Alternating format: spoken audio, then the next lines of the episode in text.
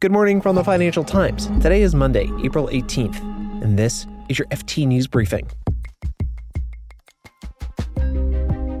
We're going to hear about long COVID in the workplace. It's something employers are starting to pay attention to. And do you remember Greensill Capital? The sprawling financial group unraveled last year.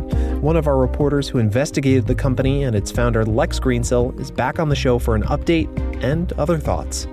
I think he had a slick pitch around quite a complicated thing, and, and people were sort of bamboozled by it and, and didn't want to put their hand up and go, wait a minute.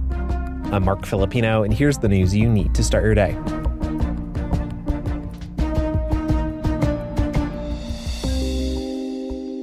Many people who have caught COVID recover and then go on with their lives. But an estimated 100 million people worldwide suffer from something called long COVID. It's when symptoms, either physical or cognitive or both, last 12 weeks or more, and it affects people's ability to do their jobs. Delphine Strauss is our economics correspondent. She's been reporting on how long COVID is affecting the workforce. Hi, Delphine. Hi there. Delphine, did you speak to anyone with long COVID? And if you did, what were their experiences like? We spoke to several people who had quite different experiences.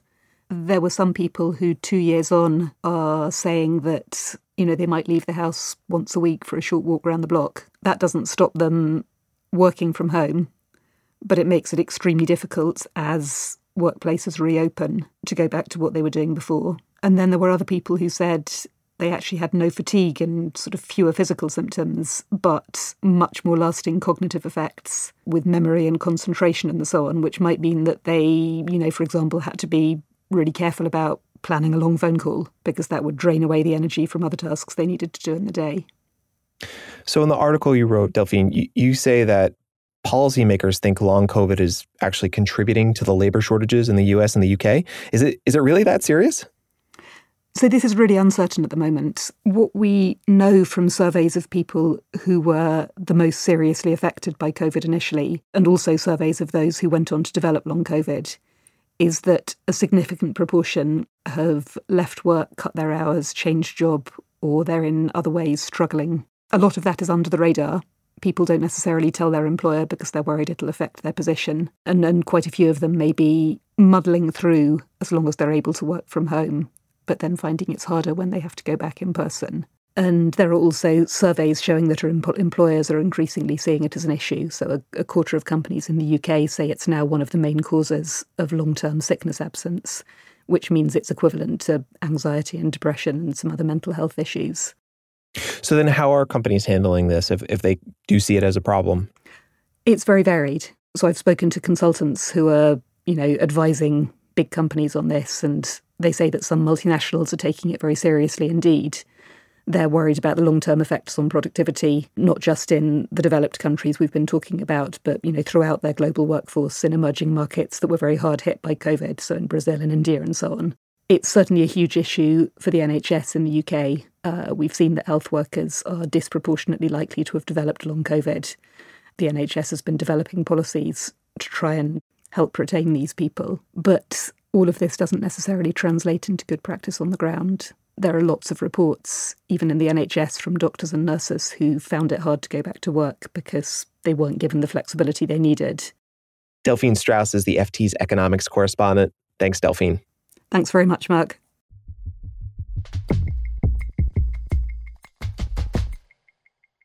One of the biggest financial scandals the FT has exposed over the past couple of years is the story of Greensill Capital.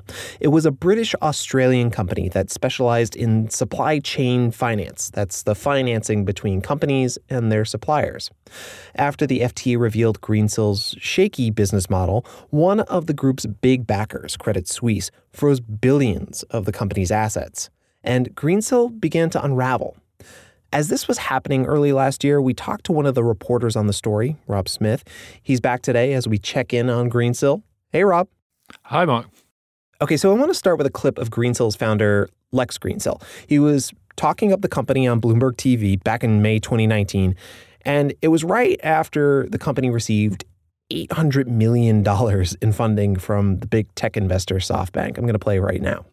The reality is that we've harnessed technology, um, our AI driven uh, delivery of, uh, of finance, plus the capital markets to deliver credit to over 8 million customers around the world over the, uh, over the last eight years. It's very funny because obviously, yeah. So at that point, he bagged the big investments on, from SoftBank's Vision Fund, um, which is one of the biggest investors in technology around the world. So he was having to give a sort of technological sheen to the company. Mm-hmm. You know, you heard him there talking about AI and machine learning and all this stuff. But the thing was, there wasn't really any technology at Greensill. It was it was a lot of risky lending, sort of dressed up as something sexy. I guess would be the easy way of describing it. He was supposed to do something quite boring, which is invoice finance, which is when you you know a company has an invoice saying it needs payment. He would lend you money before you got the payment, and then he'd be repaid when the invoice got paid. But the thing was, like, instead of using AI and machine learning to do all this, he was basically doing a load of stuff that wasn't really linked to the invoices at all. And then as we kind of unraveled at the FT for some of his key clients, so particularly a guy called Sanjeev Gupta, who's a big metals magnate, um, we got our hands on some of the invoices and we, we called some of the companies named on them and they said, well, we've never even done business with this guy, mm. Sanjeev Gupta.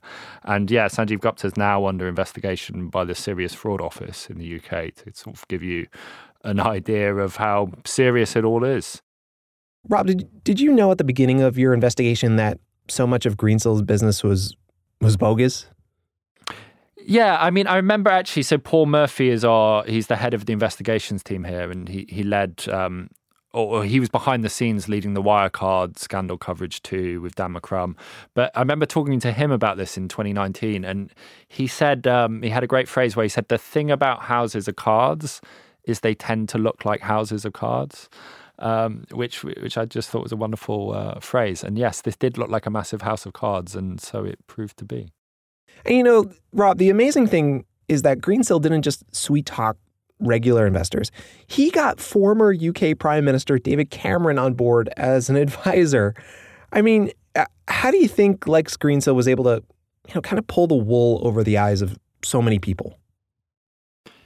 Yeah, so I think there's a there's a few things going on. So like there's a thing around complexity, right? Where a, lot of the things that Greens were doing were quite niche bits of finance. And it's not an area that's well known even to a lot of people in finance, right? And then he was combining it with insurance. He sort of told investors in these like invoice backed sort of investment products that they were super safe because of the underlying insurance. And when you meld the two together give it this kind of tech sheen, you know, you've got a very complex proposition. And, and people don't tend to like to say like hang on i don't quite understand that you know mm-hmm. people just like to go oh yeah okay yeah i guess that figures yeah nobody likes to feel stupid i mean nobody yeah. likes to feel stupid people don't like asking difficult questions so i th- i think he had a slick pitch around quite a complicated thing and and people were sort of bamboozled by it and, and didn't want to put their hand up and go wait a minute First of all, excellent use of the word bamboozle. Love it. um, fast forwarding to today, what kind of shape is Greensill Capital in, and where is Lex Greensill? Well, yeah, those are two very good questions. So, like, so in terms of what shape Greensill Capital's in, so it, it, filed for administration, which is like the UK version of bankruptcy. Right. It had it had a German bank which has done the same. Uh, and is also under criminal investigation. Its management are so that's not great. But in terms of like all this money Greensill had lent out and it wrapped into these investment products, as I said, Credit Suisse was a big investor. So so when it collapsed, there were nearly 18 billion dollars of this stuff outstanding. And there's still about 9 billion unpaid to this day. Just an, a, a massive amount of money. Mind boggling. It's actually far higher than I would have guessed when the company collapsed. And then the other key thing is I keep explaining about how insurance was really important to the model. Greensill's one of its main insurers in Japan has just publicly accused it of fraudulent misrepresentations. Yeah.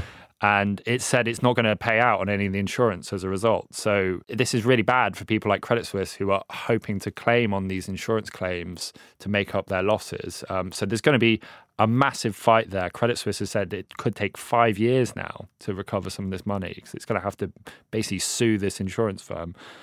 And then in terms of where Lex himself is, well, he's he's been keeping a low profile. Like he he he lives up in Cheshire in the north of England in a very nice house. I guess it will be interesting to see if he tries to relaunch a new venture. Right? It, I, I think this has been a a theme of these kind of frauds and alleged frauds and big scandals is you think these people will never come back from it, but give it a few years and they always seem to pop up with some kind of new project, new venture, sort of Greensill 2.0. So I, I, guess it'll be interesting if in five years Greensill will be on TV again talking about AI and machine learning and how it's revolutionizing some other weird bit of finance that not many people know about.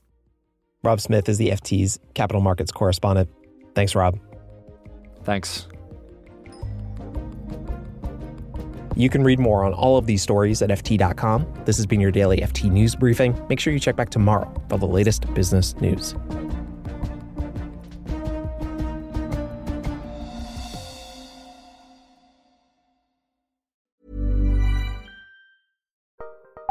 Join Capital Group CEO Mike Gitlin for a new edition of the Capital Ideas Podcast. In unscripted conversations with investment professionals, you'll hear real stories about successes and lessons learned, informed by decades of investment experience. It's your look inside one of the world's largest asset managers. New episodes are available monthly. Subscribe wherever you get your podcasts. Invest 30 minutes in an episode today. Published by American Funds Distributors, Inc. Hi, this is Janice Torres from Yo Quiero Dinero. From a local business to a global corporation, partnering with Bank of America gives your operation access to exclusive digital tools, award winning insights, and business solutions so powerful you'll make every move matter. Visit bankofamerica.com slash banking for business to learn more. What would you like the power to do? Bank of America NA, copyright 2024.